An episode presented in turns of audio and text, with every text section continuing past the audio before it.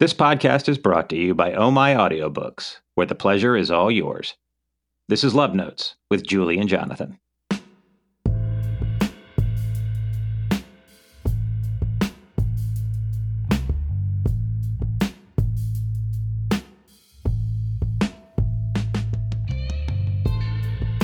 Hi, I'm Julie.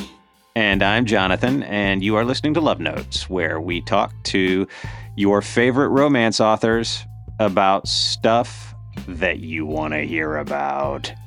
I don't I don't know if you do, but we assume you do, otherwise you wouldn't listen. Although if this is We're your first time it- listening, we're giving it a good try, right? we are giving it a good try. And if this is the first time you're listening, welcome. That's a really rousing way to bring you into our world. To be like, yeah, you may give a shit, you may not. Um, you're all you're all privy to something right now. This what I'm about to say is totally true and super rare. This conversation, the one that you're hearing, is the first time Julie and I have actually talked in about a week. And I don't remember in the last two years almost when we've gone like a week without talking. yeah, this feels like it feels like we broke up. I know. I'm like, where's Jonathan?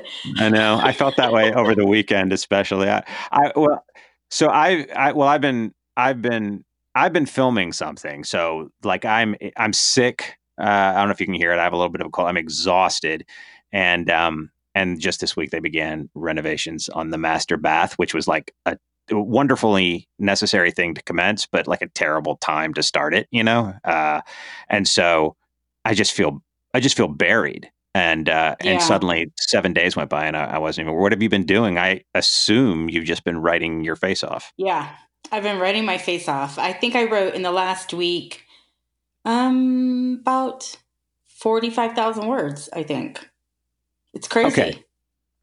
No, Readers, probably more than that. No, I think I wrote sixty thousand words in the last week.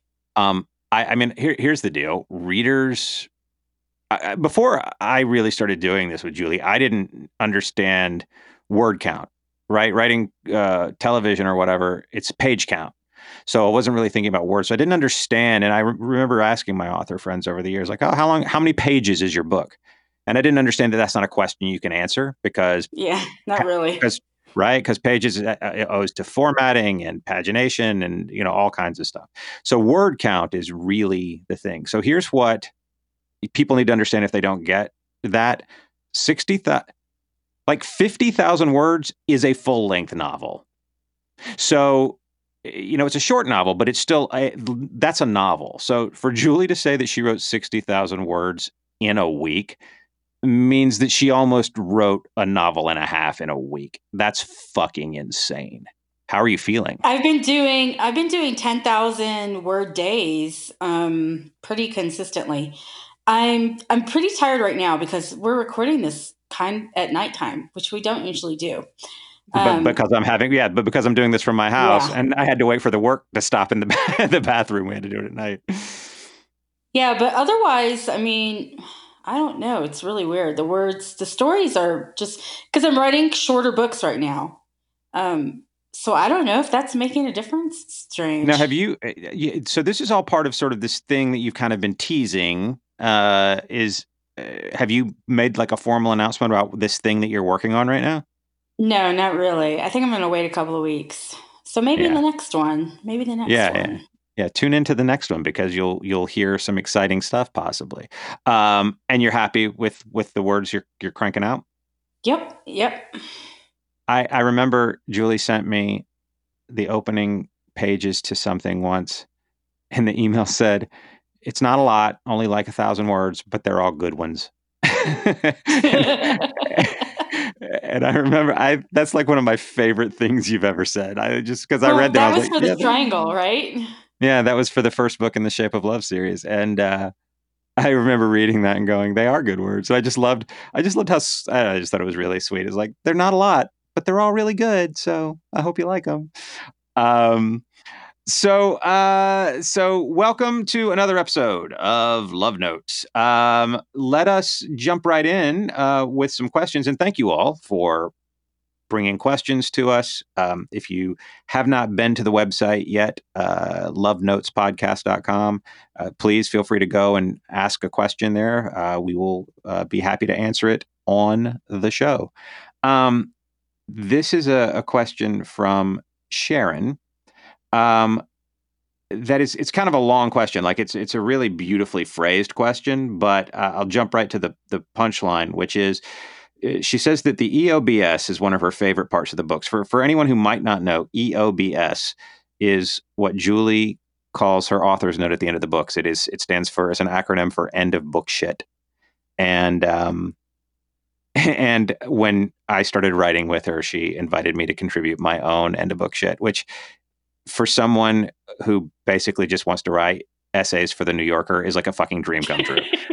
That's what they are, right? Yeah. Right. Because it's just me, like, w- sort of like philosophizing about whatever happens to be on my mind at the time. And for you too, it's just like they may or may not relate to the story. Some sometimes you just write whatever's going on in your world. I feel like. Yeah. Yeah. Definitely. And and to that point, Sharon goes on to say uh, the EOBS reveals so much of you as individuals and as writers. Do you ever feel like you said too much, or wish you had worded the things you said in a different way? I would say like almost every time I think I probably shouldn't have wrote that. I, really? I, remember writing them in the beginning when I did the social media series as novellas. And I remember the first EOBS for the first book. I was like, look, bitches, I don't want to hear your complaints about how long this book is, okay? It's a novella. If you don't like the short books, then don't read it. so it's like all of your anxiety in anticipation, and you just purged it out onto the fucking page. That's yep, wonderful. that's exactly what I said in that book. And people were just like, that's awesome. And I'm like, okay, whatever. But um, well, I don't think you get that book anymore. So I don't know if anybody can read it. You should just publish that as its own thing. Like just people as an, tell me that all addendum. the time. Yeah, yeah, they're like, you should just put all your end of book shits together and um, put it in a book. That would I mean, that would be amazing. That would be like a collector's edition thing. You should consider doing that. That's kind of a great idea. It's kind of a great idea. I mean, I, I, I the my answer is no. I don't regret anything. Partially because I think through shit a lot, but also partially because uh, something about Julie that I love and that I love knowing her about that comes from knowing her and that I love about re- working with her is that she's incapable of telling a lie. Um, you are right. Like you're you're you're just sort of genetically honest, at least in terms of offering. I don't think it's very endearing, though. I don't think many people appreciate that. um, but but and this is the thing that yeah, you're right. No, but nobody likes you. But that's not the point. The point is, I'm kidding. Everybody loves Julie. But the point is, everybody who loves Julie loves Julie. And you've talked about this a lot, right? It's about finding your audience uh, as an artist and as a writer and that, that you found your audience, you owe it to your audience to be authentic with them. I think that's what an audience responds to in a writer. And if they don't, if they like somebody who's full of shit, then they want a different writer. They don't want you, right? Yeah, I think. That's true. I think. And so, so I feel like I, I don't know that that's something that I've gotten uh, pretty comfortable with is just sort of owning my truth.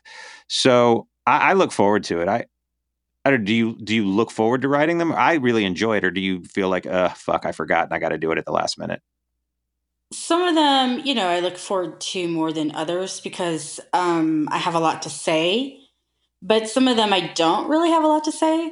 Like I just wrote the one for um, Into Her because that's releasing tomorrow. And um, well, tomorrow as we're recording. And I was like, I don't know if I have anything to say, but it turns out I did. So I, I told kind of a um, cute story of where this idea came from. And um, I, it's not a long one, but I was like, yeah, that was fun times. So yeah. it was nice. Yeah. But some of them are more epic than others. Um, like 321 was just epic because that, that's one of them where I was like, I kind of wish I didn't say that because I'm like, okay, here's where this story came from.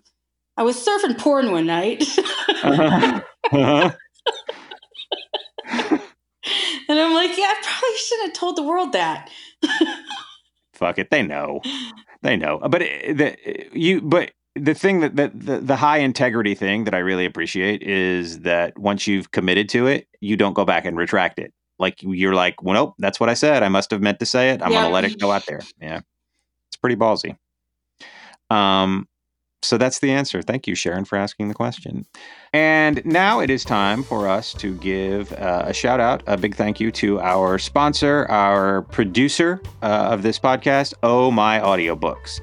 Uh, oh My Audiobooks, where the pleasure is all yours, coming soon from Oh My Audiobooks.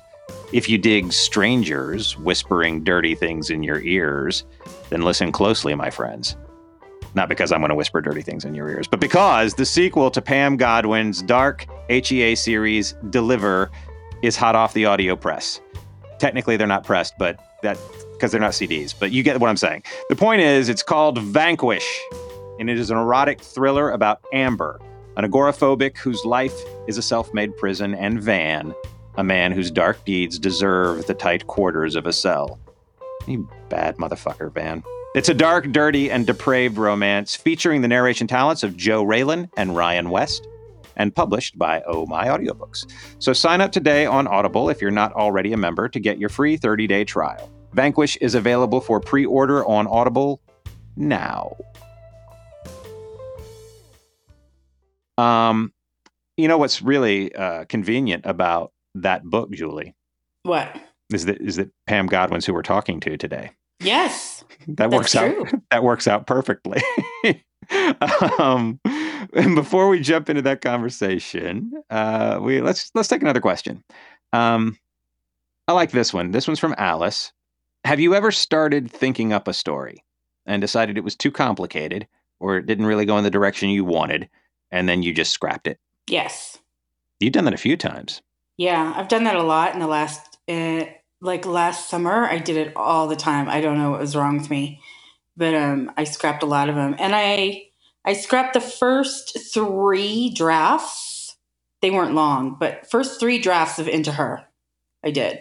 The book you're working, the book that's coming out, uh, the book that came out this week. Yep.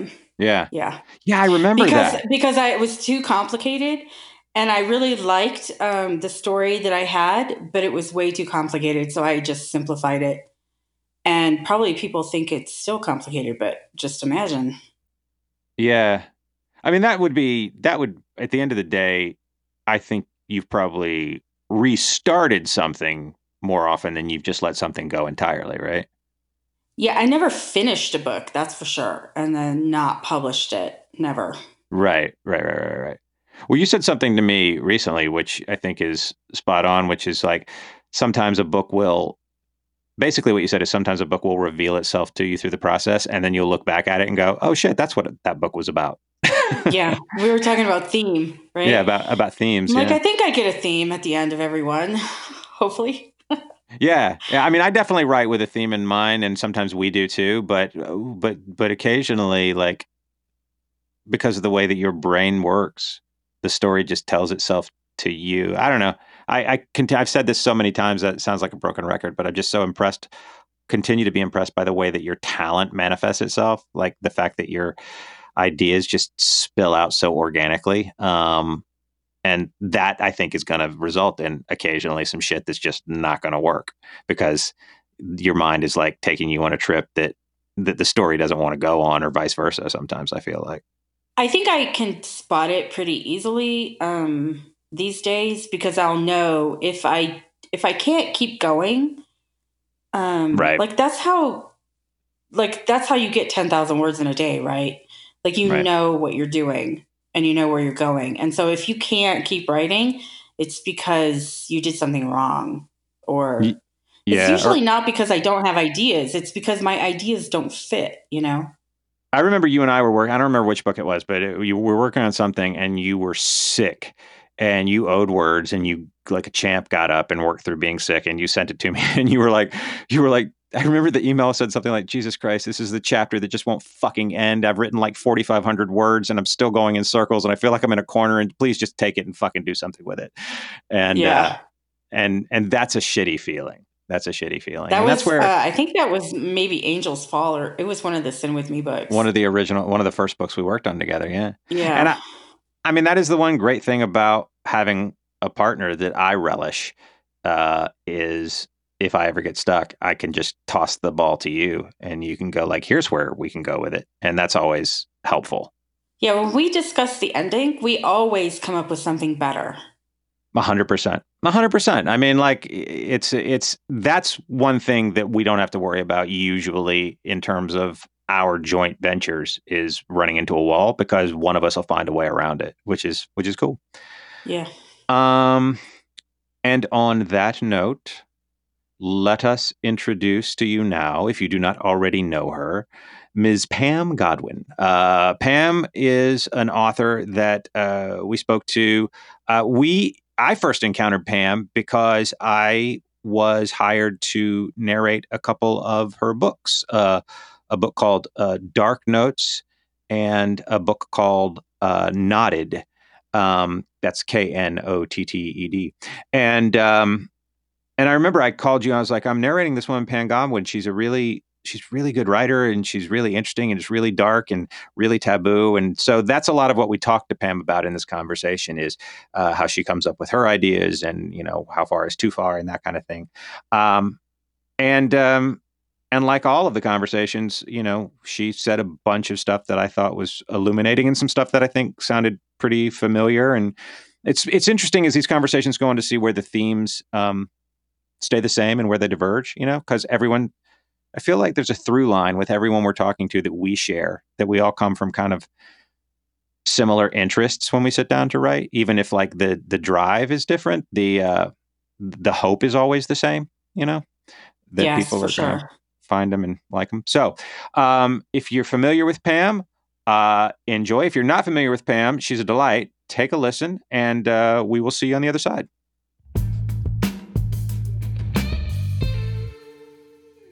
All right, joining us today is Pam Godwin. Uh, Pam is the author uh, of a number of books uh, that are very popular. Uh, Trails of Sin series, which is a dark cowboy romance, um, just launched in May of 2018, um, and a standalone uh, that she wrote called Dark Notes.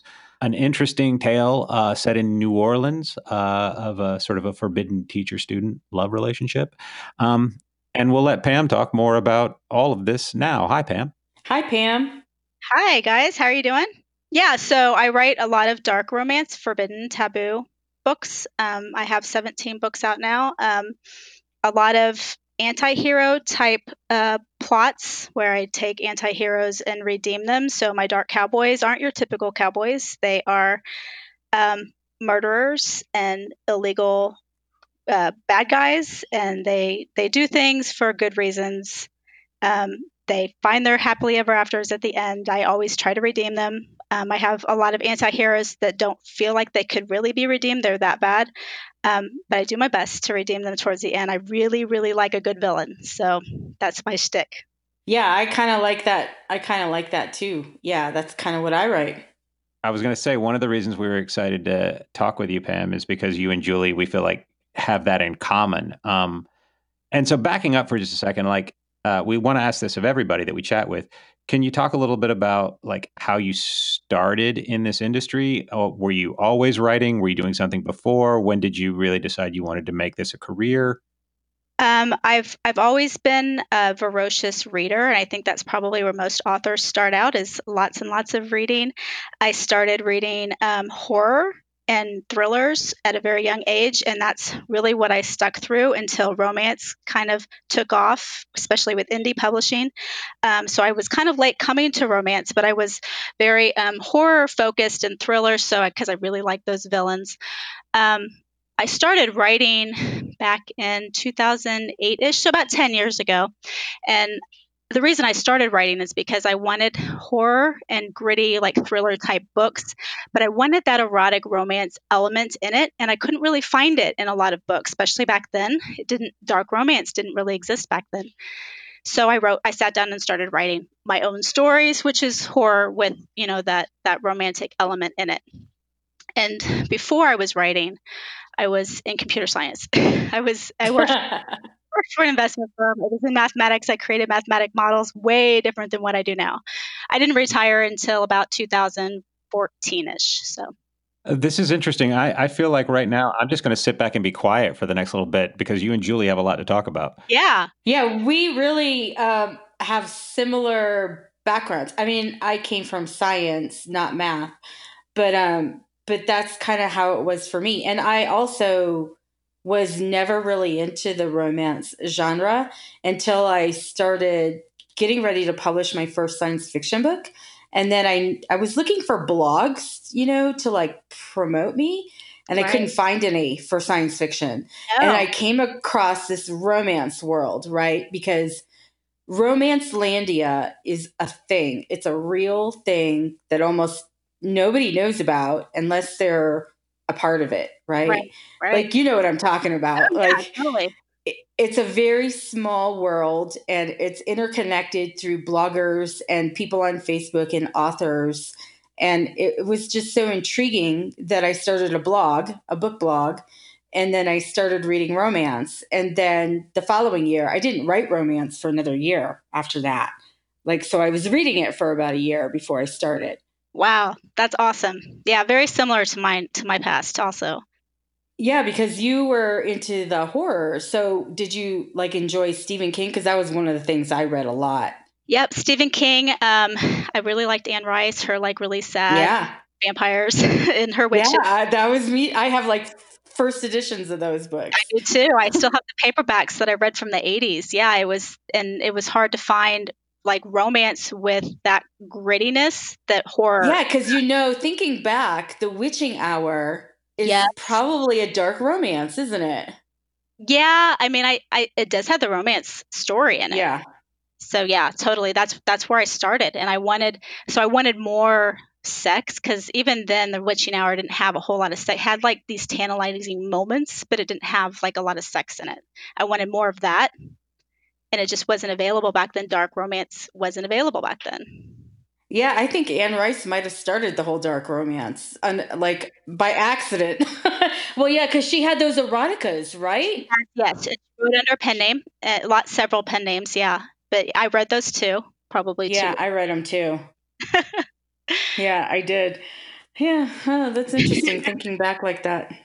So Pam, when you like uh, made this decision, something you just said sort of triggered. Like again, I've been now doing this with Julie, writing these books for about a year, and as I said, as I've said a bunch of times, it's been such a an easy path for me because I had someone who'd already sort of traveled the path and achieved all this success to just hold my hand and guide me through. So it was a really it was a really easy transition for me to sort of learn the genre and learn what works and what doesn't works for you when you were saying you responded to certain things but it didn't have a traditional happily ever after. It didn't have a, the sex in the way that you would have liked to have seen it and so forth. Did you have to experiment a lot to figure out what worked for you as a writer or did you sort of have an innate understanding of the model that you wanted to follow? Um, no, it's it's experiment, and I'm still experimenting. um, I I set out to be a thriller writer, to be a horror writer, to just add sex scenes and romance into the into this genre. So I would, you know, back then, before this was before indie publishing, you had to go through query, you know, you had to query agents to try to get a publisher. So I had that whole path, and all of the response that I kept getting back was, "Take out the romance, take out the sex. Why do you have this in these thriller books?" Stop it.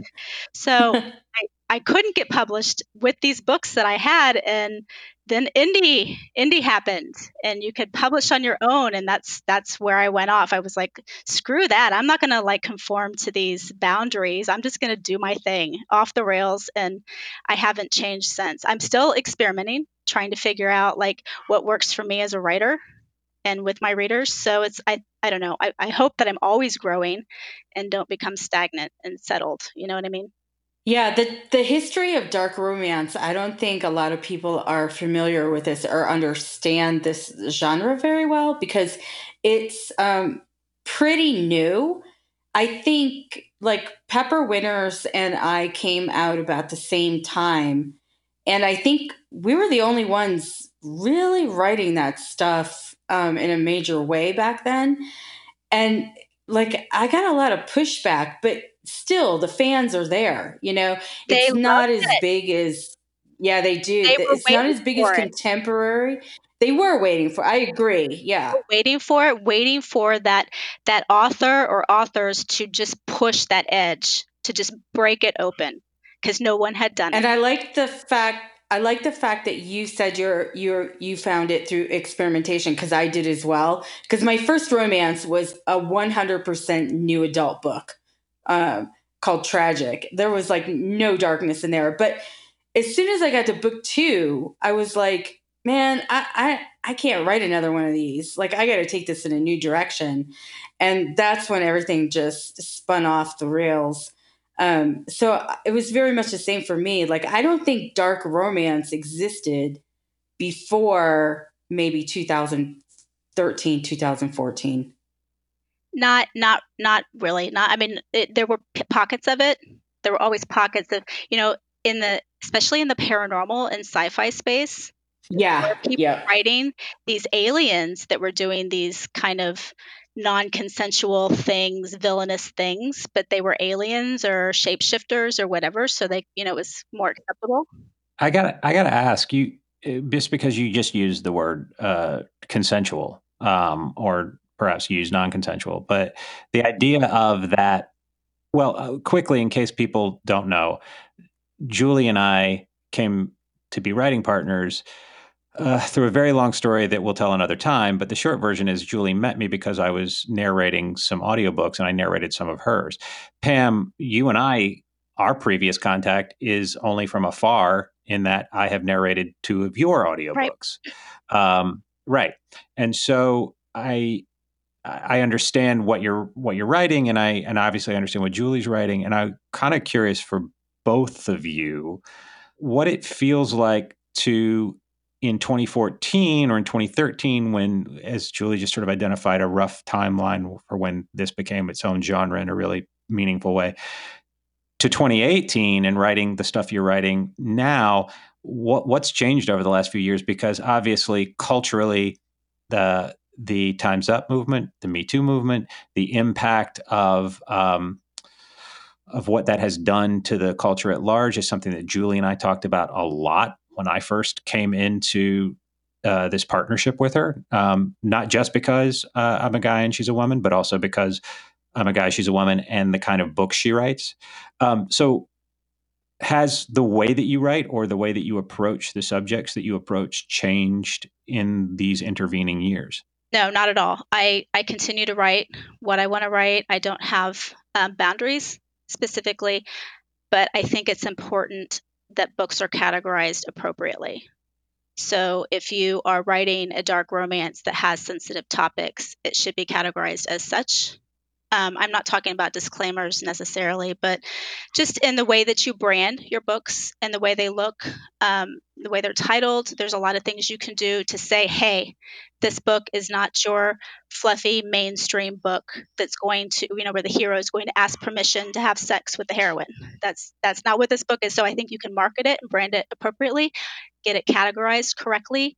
If the book is um, really, really dark that doesn't necessarily end in an HEA, like a happily ever after, it should not be categorized as a dark romance. It should be probably horror. There are a lot of books out there. Uh, you know what that's called these days? Dark fantasy.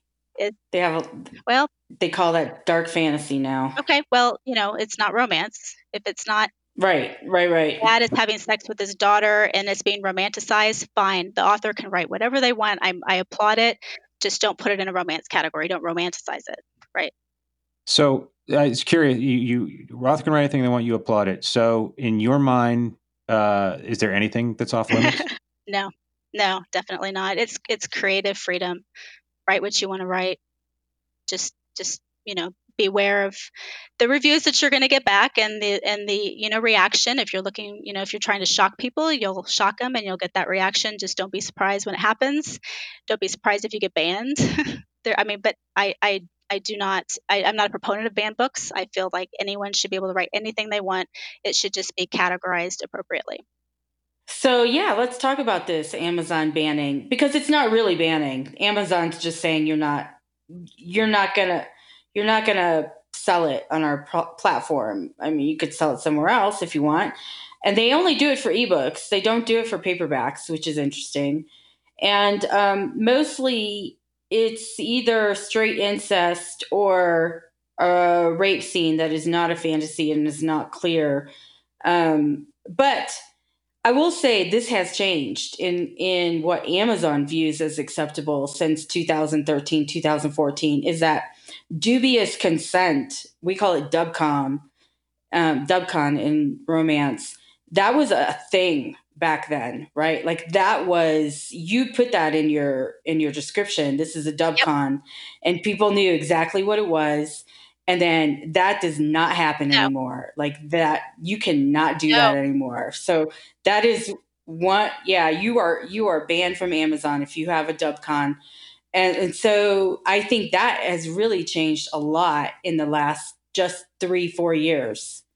Yeah, it, it's changed um, the way people do covers. You know, the covers that they put on their books, you know, the bondage type covers. I still do them carefully, um, but it does change because Amazon will also ban on covers and blurbs. Um, just people stop putting disclaimers in because it was a flag to the retailers to say, "Hey, I've got dubcon in my book, so ban me." Um, it has yeah, yeah. You used to be able to say that though. You used to be say this is a dubcon, and people be like, "Oh, good, that's what I'm looking for," because there was a huge, not a huge, but there was a fair market for that in the romance right. genre, and there still is. You just they just the readers know to look for different things now, not for that for that exact term. Amazon just added it to their keyword search of things to block, so can't use it. So, like, uh, so is the distinction then? And again, like I, it's funny, you guys are operating at a level of of you're able to converse at a level that I, am still ramping up to. So, um, so forgive me if I'm asking dumb questions. So, in your, or actually, you kind of just said it, Pam, that the principal distinction between something that is a romance and identifiable as such, and something other than, is is it ostensibly the happily ever after? Is it is it as simple as that, or is there more to it than that? Um, well, I mean, the romance is a romantic plot. The, the, the main plot is between two people or three people, however many. It's it's a it's the romantic relationship that is the plot. There could be other, you know, subplots happening in the background, but the main plot is the romance, and it does have to end in happily ever after. Now, this is the traditional publishing definition of romance. Um, I feel like indie is kind of it's evolved through the indie publishing world a little bit differently. Not everybody considers a romance a happily ever, a happily ever after has to be in romance. Um, but I do. I'm a firm believer of that. I think a, a, romance reader is is looking for a relationship that ends happy, that ends in a happily ever after. And so, do you feel like knowing that you're? I'm curious if you feel like knowing that you're working in that direction liberates you even more to go dark on the path there because you know it's going to resolve in light. Do you feel like you can go as dark as you want to go because you know in the end it's going to get there to the happy place? Um, not necessarily because if you go too dark, if you make if you make the hero or the heroine too villainous and you can't redeem them and the reader's not rooting for their happily ever after, then even if you give them one, it doesn't feel like happily ever after. Does that make sense? You want the reader to root for this villain or this anti-hero. You want the reader to have to want that villain to have a happily ever after. And if you can't produce that that desire in the reader, you're failing anyway, even if you just, you know, draw it up at the end. Does that make sense? Yeah, and the reader the readers respond to that because they just, you know, the, the if they if everybody buys it, they just won't like it. You right. know? Or they just won't buy it. Right. You know, I'm very, I'm reminded, I don't know if I've ever told you this story, Julie. I'm reminded of before I met my wife, I, um, I was with a woman, uh, a South African woman, uh, who, uh, was new to the country. And, um, we were at some event or something and someone got a little handsy and I I got into it with the guy and it, like whatever. It's it's a, it was a dick measuring contest and who gives a shit. But uh, the upshot was I won so fuck him. And um, and uh, and we were leaving the event and I remember her saying and I was and I was like oh, I'm sorry. That was such such macho bullshit and I feel like such an asshole. She goes no no no. She goes don't you understand? I was like don't understand what? She's like every woman wants to uh, uh, be in a relationship with the good boy, someone they can trust and take care, but they want to be with the bad boy, and you're both. And I was like, yeah. oh, Well, all right. Well, you good know, for me. You know what's funny, Jonathan? I think you said that to me early, early on, right? You said I'm I'm like the good guy, the bad guy at the same time. And now that I know you pretty well, I think you absolutely are that guy. Well, it well maybe, but what's interesting about it was that thanks, Julie. But what's interesting about it is that that I think you know at that and at that point, I mean, I was like, I mean, I was I was a grown up. I was in my early 30s, but it was the first time that I had sort of processed that mentally, and it answered for me the question that I had always had in high school of why do all these assholes get all the girls? Right? Yeah. Right? It's true. They do. They love the bad boy, but Pam's right. In a story, they got to have something about them that draws the reader to love them, right? Right. Yeah. I mean, we love the bad boys, but we want them to be good when they need to be good. They here's the thing. We love the bad boy. He could be bad to anybody else he wants, but not to the girl he loves, right? Right. Unless he's bad with Well, her. now okay, let me let me but let me interject because I have now I've worked with Julie for uh, over a year and a half and I've now narrated two of Pam's books. That from a, just a guy's perspective, that doesn't always feel like what you guys are writing. Like sometimes the guys definitely and I don't think this is wrong, right? They're what I appreciate about both of you, frankly, in the way that you write guys, is that they're real people, right? They're complicated people who are nuanced and have they're not just alphas they're not just whatever they're actually they have feelings. And sometimes those feelings can lead them to behave like assholes even with the woman that they love because of their emotions.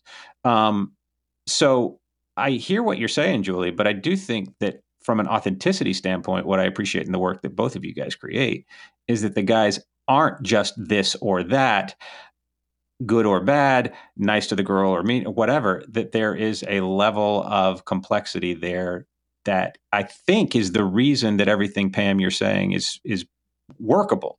Because if it's clumsy and it's ham-fisted and it's executed in a two-dimensional or cardboard way, you're not going to care. Like I, everything you're saying is true, but it has to be fully realized in a Yeah. real person. I agree, and I think the the secret sauce to dark romance is the journey that they go on together. So of course he's an asshole in the beginning, but by the end, that guy and that girl, he would do anything for her, right? And that is the secret. transformation. That transformation is so important. One hundred percent the secret of dark romance. You don't want him to lose all of that personality and assholishness that he had in the beginning. You still want that at the end because otherwise he'd be end up a different character. So he's always going to be the same guy, but he has this kind of enlightenment through the story alongside her. And I think it has a lot to do with loyalty. So, like, he's loyal. There's just something about that when somebody is totally loyal to you, you know, that I think readers love that in a romance. She's number one in his world. That's it.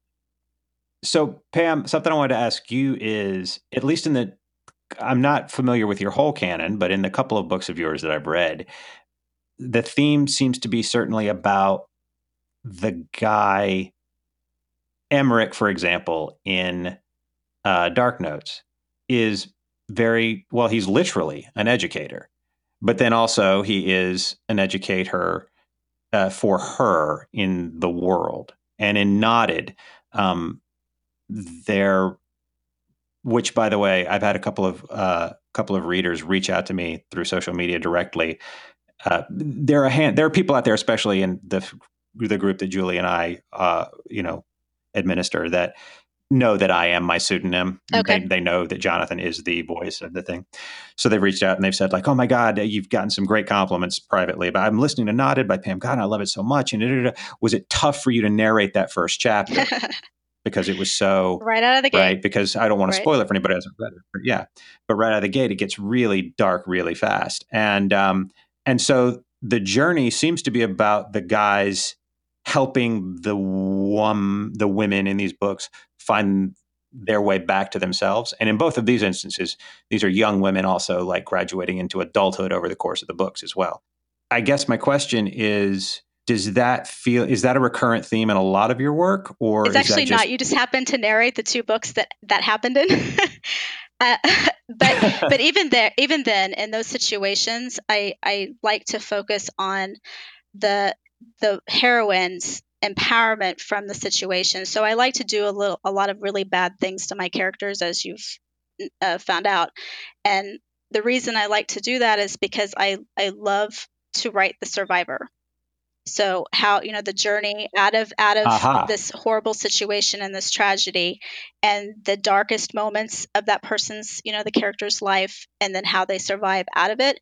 And I love to write to write women in those situations because it's it, it just feels so empowering to do that to write a woman rise up out of the ashes and become the person that she was meant to be so so that is a reoccurring theme in my books at least i try to make it i mean that's like my focus I think that that is also another secret. It to dark romance Totally is. to have the kick-ass heroine um, who can who can handle this kind of guy, Right. Right. Because you don't want to pair him with some little meek damsel in distress you right it, yeah exactly Right. He doesn't need a girl like that. So you gotta if you have if you pair them up in the right way, it just works. Yep. Do you? Uh, I know that Julie. I'm going to ask you in public, Julie. I know this is a loaded, this is a freighted question, but um, don't know. Pam, do you consider yourself a feminist? you know I, I don't like i don't like to put a label on it i guess i tilt that way a lot um, but I, I, I don't, i've never called myself that. I've been called that and and I- it makes me smile. But i no it's it, it's Sure. not i mean i i'm you know it's like politics or religion or anything else. I'm just all over the place. I i believe what i believe without really having specific labels on anything. So i don't know. Sure. Maybe. I don't know. Julie? I mean, I'm kind of the same way. I, I don't think it needs to have a label, and I'm not a group joiner. So I'm not gonna, and I'm not gonna join anybody's group, no matter what their cause is. I'm just, I can support it, but I'm not gonna call myself something like that because that's, I just, I'm not Yep. into it. It's interesting because I don't know if you know Pam. J- Julie and I have been walking around uh, a project of hers that I am pitching to various uh, TV uh, networks to to turn into a series, and uh, and uh, it's come up repeatedly in the room. Um, so is she a feminist? Is this what, what's the point of view of this? Is it a feminist message? Is it a whatever? And I, I typically am like, I, I've come to the answer I've arrived at is that th- the answer I've arrived at is that romance is fundamentally feminist by definition because it is by women for women about women. And the interesting thing for me, being a man writing it, has become uh, has become this this need that I have to defend it as such, right? And to make sure that I am being thoughtful of it in a non sort of interloper way. So I it's it's funny because there is such a a precise r- perspective on it in the Hollywood culture, obviously, for a lot of reasons. And uh and I think that what I've come to over the last 18 months is that what you guys are talking about feels on some level to me like a more authentic version of what being pro woman means as opposed to being something that is I hate this phrase but I, but I understand why people use it that is virtue signaling right? Like a lot of people will walk around and signal their virtue vis-a-vis their declaration that they are pro woman or that they are pro whatever um, Whereas Julian and talking to you, Pam, it's just like, no, I know who I am and I, I feel fine about that. And so I don't feel my question to you earlier, is there anything that's off limits? And you were like, no, if you're just writing something that you feel truthful and honest about, that's fine with me. I think that's, I think that's sort of the epitome of self-possession. And I, I guess, I guess if there's a question in there, it's, do you feel more or less that way since becoming writers of this material or do you feel like both of you were always sort of situated this way inside of your own brains and this is just the verbal or sort of the uh, the written expression of your worldview Um, it's the latter for me. I, I yeah, I mean, I haven't changed when I started out 10 years ago. I haven't changed my thought process. This has all been about start you know started out with me channeling what I wanted, what I wanted to see, what I love, my passions, and it is still that way today. Um, to put a label on anything on who I am, it's it, it feels very narrow-minded because once you put a label on something, you become that thing and nothing else, and and that's just way too narrow-minded for me. So that's my hmm. answer hmm. on that.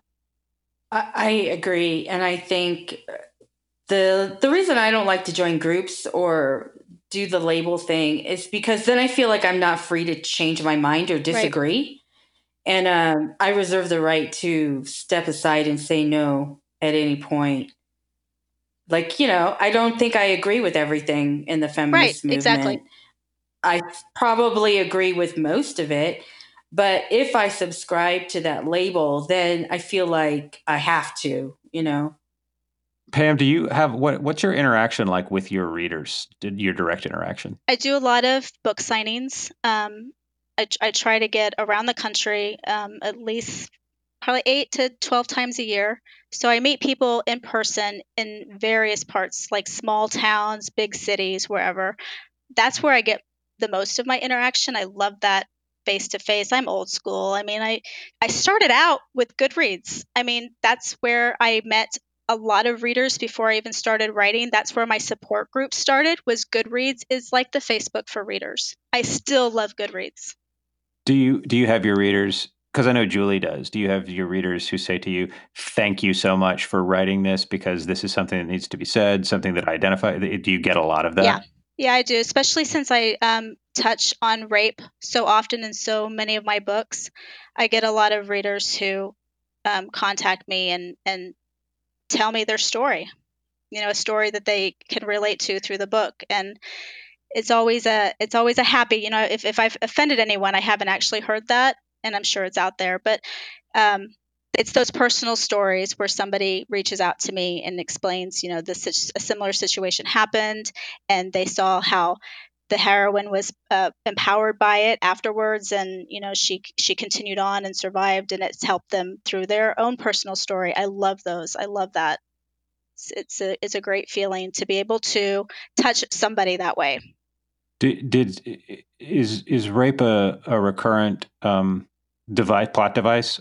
It in my books yeah yeah you know i I, I have written books that doesn't have it but I write a lot of non consensual, a lot of dubcon, um, because I, I feel like it makes it puts in and it's not just with women. I've had men raped in my books. I have had women villains who rape men um, or you know capture them torture them whatever I, I, I use all different types of depravity but I, I, I like what happens to the character when they come out of that that's what I like to write. So it's not necessarily me focusing on the brutality and the tragedy more than I focus on the surviving, you know, what happens during the survival after it.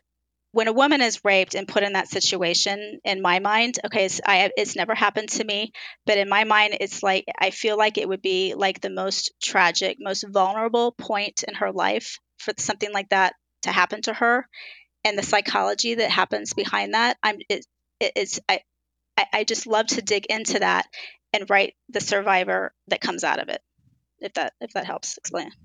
Does it cost you anything? I be I mean, has there ever been a point where you're writing where you're where you have to step back and go, "Oof, that was tough"? Because I mean, the questions I've gotten, God, was it tough for you to narrate that first chapter of Knotted?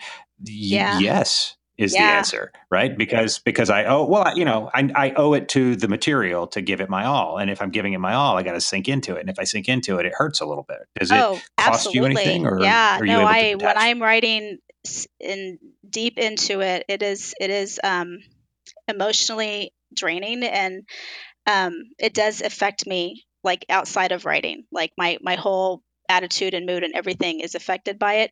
I have the series, the the Deliver series, and it's um, human sex trafficking. It is it is brutal, very brutal, dark series. There's nine books total. I'm not finished with it. I have only been able to write one book a year in that series because when I write one, I have to step away from it and write a bunch of other books. And then I come back to the next, you know, so it's, it's been that way since I started this series back in, I don't know, 2013 or whatever it was. So now you're you're married. You have a couple kids, right? I do. Uh huh. I'm married to my high school sweetheart.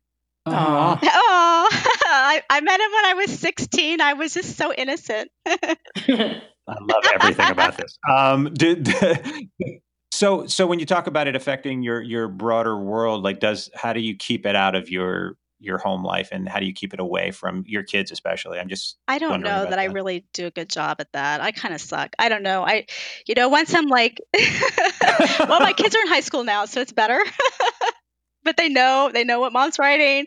Mom comes out and her hair's all pulled up in different directions and she's looking really really tired right now.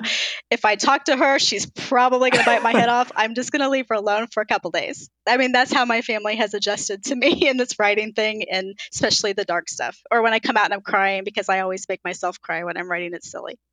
that's lovely. Uh, do you do you do, i know I, I love i mean look uh, julie and i talk about this uh, a lot it's i mean i Julie is a scientist.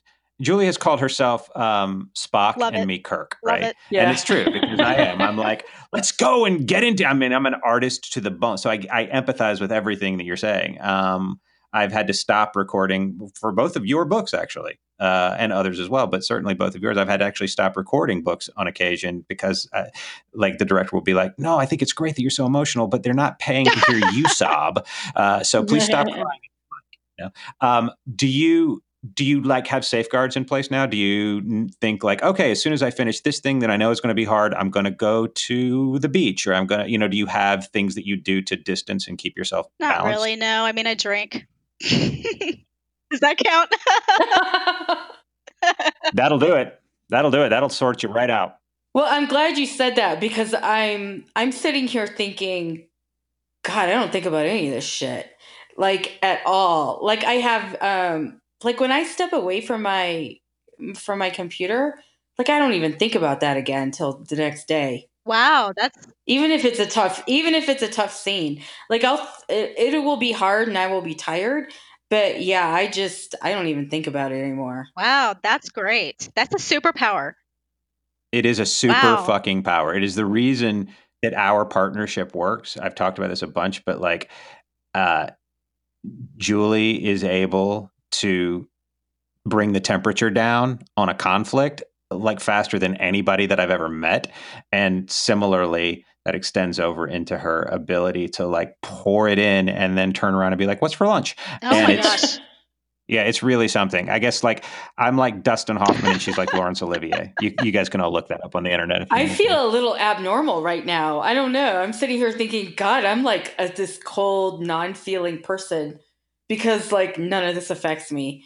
Um, because most of it, I can only think of one book where uh, it really did affect me, and that was my probably the darkest book I ever wrote. Was Meet Me in the Dark, and there was a lot of violence in there. But my heroine was so kick ass, like she just beat the shit out of him in this one scene, and I remember thinking, "Yeah, that's what you get, motherfucker," you know. And it's like, so I never think about it much after that book. Well, this is interesting. I, something I want to ask you, Pam, is Julie talks a lot about living inside of all the characters. Like she doesn't identify with the woman or the man or the who or the, the hero or the villain or whatever. She identifies with all of them equally, um, which may be a part and parcel of what she's talking about. Do you do that too, or do you see yourself as the heroine or as the hero? Through whose eyes do you see um, when you're whatever writing? point of view that I'm writing? So if I, I I mostly write in dual point of view, so I will identify with both points of view.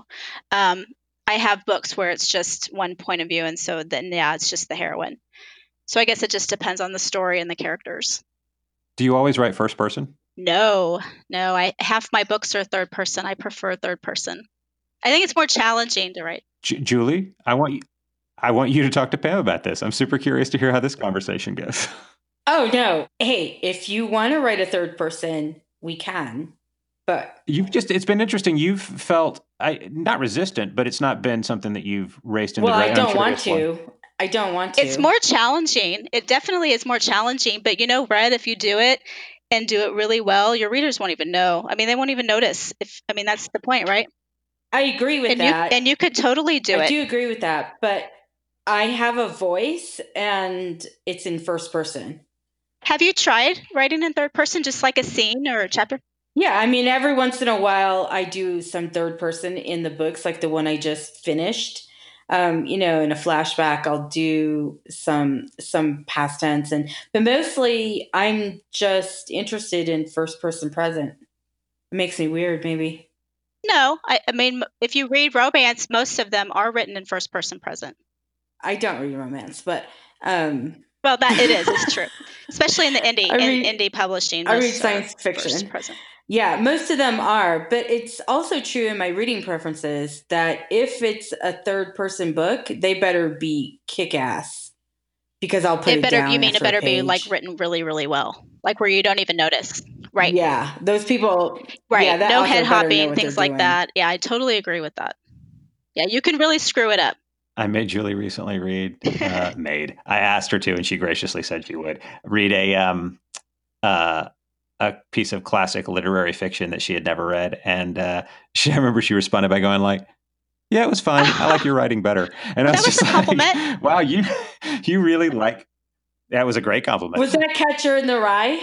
Yes, it was Catcher in the Rye, but uh, but uh, but he was first person, wasn't he? He was first person, but that's what I found really interesting about it. I, I, I think that I thought that you would love it because of that, but it's also become clear to me that you just sort of are very clear on what you like and what you don't like, and you get to those places very quickly, and that finds its way into your writing too. So, I both of you can talk about when you have started something like Pam, have you started something and gotten into it and been like, yeah, and this isn't this isn't happening, and then scrapped it? Um, no, I have not. Um, I plot everything, so I have super outlines, and I outline down to the chapters before I even start writing. So if it if it's made it through my outline process, it's getting written. Right. Got it. Julie, how do you write?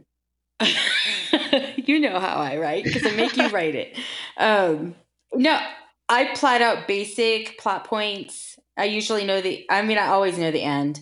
I usually know the crisis, at least have an idea, and I always have a hook and a turning point. But other than that, I just let it go. But this last summer, I will say, um, I did throw away a bunch of first chapters that I started, and I was like, nope, not not gonna do it. Maybe I'll go back to them later, but I just didn't feel like it at the moment. So, did you throw away the whole story idea, like the whole premise, or did you just evolve it into another story? Yes, Nope, those idea those ideas were just not ones I I just decided nope, I really? I'm going to do something huh. else. So they're still there. Yeah. Julie Huss is an idea factory. I truly I I've been doing this for 30 years in one form or another. I've acting or writing and I've never and I mean this, and I like Julie knows she's met some. I have friends who are Academy Award winners. I have friends who are the most creative, successful people. I've never literally met anyone whose brain comes up with fresh ideas as fast as hers. And so that's why I was curious uh, to hear from you, Pam, writing at the pace that this genre demands, right? Um, do you feel like you have to constantly be thinking of a new idea or do you just let that inspiration hit you as um, it hits you? I have always had ideas. I have more ideas than I have years left in my life. So I mean I I think I think I, mo- I think most authors are that way though. They're always thinking about the next thing, the next the next you know you watch or you see people or any interaction sparks or inspires another story idea. Do you work on anything else concurrently that's not romance? Like do you have some sort of long simmering pet project in the back of your mind that you're yes, constantly tinkering I with? do have non-romance ideas that are outlined for someday. Someday. Yep. Someday. Yeah. For someday. I think someday. all three of us are saying someday. Well, yeah, yeah, yeah. Julian, Julie and I just talked about this recently. Um, to which to which end, you know, Julie and I just took on an experiment over the summer for the first time ever. We've talked about this a couple times, but for the first time ever, Julie wrote a rom com um, because we wrote a rom com together because that particular sensibility is something. Because I've played the romantic lead in like TV shows and movies and stuff so many times. And I'm like, I know what this is like. So it was just sort of easy to fall into. Do you, and what was, I think, you know, unknown was how would the not new fans, new fans will discover new work, right? New readers will discover new books. The existing readership, how would they respond to this sort of uh, deviation from the norm? Have you do you have anything that occupies a deviation from the norm for you, or have you entertained it? Um, I have paranormal books, a, an entire paranormal series. It's like post apocalyptic, very, very strange, speculative, weird, erotic stuff. Not normal at all. Um, I have not had a lot of crossover. My dedicated super, you know, you always have those super dedicated fans that will read anything you write. They've read it. Um, but no, I don't. It's you know, it's crossover is hard, and anytime you deviate from kind of your main branding, it's it's a hard sell. But rom com, I mean, Julie, did you have? Did you, did, first of all, did you enjoy writing rom com? Was it really hard for you, or easier for you than dark romance? Um, uh, harder, easy. I think harder? probably harder than dark. Yeah, to probably harder to write, but to help Jonathan was the there. I mean, it was just a yeah, it was a really pleasant, fun experience to write those books and not have me make it dark and right. twisty at the end because I've tried to write a couple of rom coms and they just don't turn out that way. Um, and I think let's be clear too, right? Like the first person uh, perspective in these books is well, hell, and everything that we do together is is really useful because then it becomes very clear. If we were writing in a third person voice, that unifying voice would be probably something we'd have to work to find. I mean, it's much easier because you know, I can take a chapter in whatever direction with the character that I'm writing in that chapter, and then Julie picks it up and we hand the baton off, and then it sort of tumbles over itself. And so, from a comedy standpoint, that really is is easy. Um, Pam, you're fantastic. Uh, yeah, thank this you. is great. Thank you. So are you guys. And we could do this forever. We like to end, uh, but we won't because you know because people only want to listen for so long. Um, we like to end uh, we, with with with a question that Julie has for you that I think is an appropriate one um, that uh, that we like to end all of these with. So, Julie, you want to ask? Yeah. So I have one question I want to uh, know from everybody that we interview, and it is this: If you knew then what you know now, what would you have done differently? Are we talking book related, like like writing relate anything? Anything in the anything in your anything in your writing sphere. I would say marketing is just is such a lame answer, but truly I did not start marketing until about a year ago and I feel like I just I just screwed myself like not just getting just getting my books out there. Like I was I think I went into this with a little bit of like a arrogant kind of thought that I'm just going to write the books and people will read them and everybody will discover it and it'll be great. I don't need to do any kind of advertising and that's just so that was really naive and just really arrogant really stupid and i wish that i would have figured that out when i started 10 years ago did you did you have because and I, this is from a place of empathy if you did and the only reason that i haven't fallen uh, victim to the failing of this is because i attached to a partner who knows better um, i had the very much the no, I yeah, I'm going to write what I write, and I'll put it out there, and people will find it there, and it's my art, and they'll find and fuck them if they don't, and it's all fine and good. And Julie yeah. had to be like, no, no, it's a business. right. That's exactly it. That's exactly it. It's it's going from being a person who is doing a hobby to being a business person. Right. And it took me a long time to make that transition. Even though I was already doing it, it, it just took mentally took me a long time to get there. Too long. Well, let me say that it's obviously working out, and that also uh, part of the reason that I personally wanted to have you on is because, uh, you know, I've narrated a lot of books now. I've I've worked a long time, and you don't often, you don't always find uh, material that feels like it resonates and is thoughtfully crafted and so forth. Um, and uh, I think uh, you're a really good writer, Pam, and it's a real it was a real pleasure. I can say honestly for me to oh. get a chance to interpret your work, um, truly. And oh, thank you. That means a lot. And so hopefully, thank you know, you. hopefully people will will hopefully now that you know if you need any tips on marketing, uh, I, I, I happen to know a world class expert at it. Um, but but while we have you here, why don't you talk about what you have planned for 2019 so people can be on the lookout for it? Okay, first off, Jonathan, thank you for narrating my books, Knotted and Dark Notes. You did a fantastic job. And if I haven't like appropriately thanked you, I'm thanking you now, is you just blew me away. I actually don't like listening to audio books of my own. And when I listened to Dark Notes, you made me cry. So that's that's huge. And I, I actually sound like a crier. I'm really not a crier. I'm not, but you but you did. You made me cry. Um, so to answer your question, what I'm working on next is my I'm still writing my Deliver series. So that's that one. That's the human sex trafficking series that I kind of have to step away from every time I finish one of those books. So I'm on book five, and there's nine books total. So that's that's kind of hanging on me. I need to finish that series. So that's what that's what you'll get from me a whole lot next. All right. Yeah, you're gonna um, wrap that up. I got a whole lot of sex trafficking yep, coming our way. I got a lot of sex, got a lot of really bad, awful, gut wrenching scenes to write. Pray for me. and where can people where can people find you on the internet if they're not at a convention to see you in person? Um, everywhere, you know, all social media sites. I have a website. Um, I, I, don't have a newsletter. I'm actually like the one author in the world that doesn't have a newsletter. But you can find me everywhere else. What are what are what are your what are your social media handles? It's Pam Godwin Books on Facebook. Um, I think it's Pam Godwin Author, Pam Godwin Books on most of the social media sites. So Instagram, Twitter, it's all Pam Godwin Author. Facebook is Pam Godwin Books. Cool. Yeah, it was great. Great to have you, Pam, and Thank great so interview. Thank you. Thank you very much. Thank you so much for listening to our conversation with Pam Godwin. Uh, we hope you enjoyed it. And please remember to check out her new audio book, Vanquish, uh, available for pre order now on Audible. Um, if you are a new listener to this podcast, please go to our website, lovenotespodcast.com. That's lovenotespodcast.com and click subscribe. Uh, if you are a continuing listener, if we have been with you and in your ears before, welcome back. Thank you so much.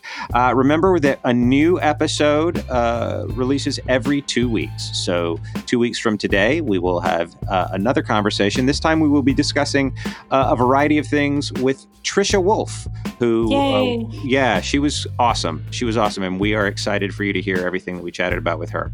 So, uh, as ever, thank you for listening. Thank you for supporting us. Thank you for being a part of this adventure that we're on. And um, this is our little love note to you. Bye, everybody. Bye, everybody. And don't forget to pick up The Dirty Ones by that awesome author, J.A. Huss, because it's on sale this week. Fucking subtle. Love Notes is produced by Emily Durr, J.A. Huss, and me. Executive producer is Oh My Audiobooks, an imprint of Podium Publishing. Editing by Troy Odie. Our theme song and music is by Brandon Costello. Pow chicka pow pow. Special thanks to everyone who has been with us and continues to stay with us. We appreciate it more than we can say. And finally, the art on our website was made by Julie A. Huss please check it out at lovenotespodcast.com. That is lovenotespodcast.com. Support for Love Notes comes from Oh My Audiobooks, where the pleasure is all yours.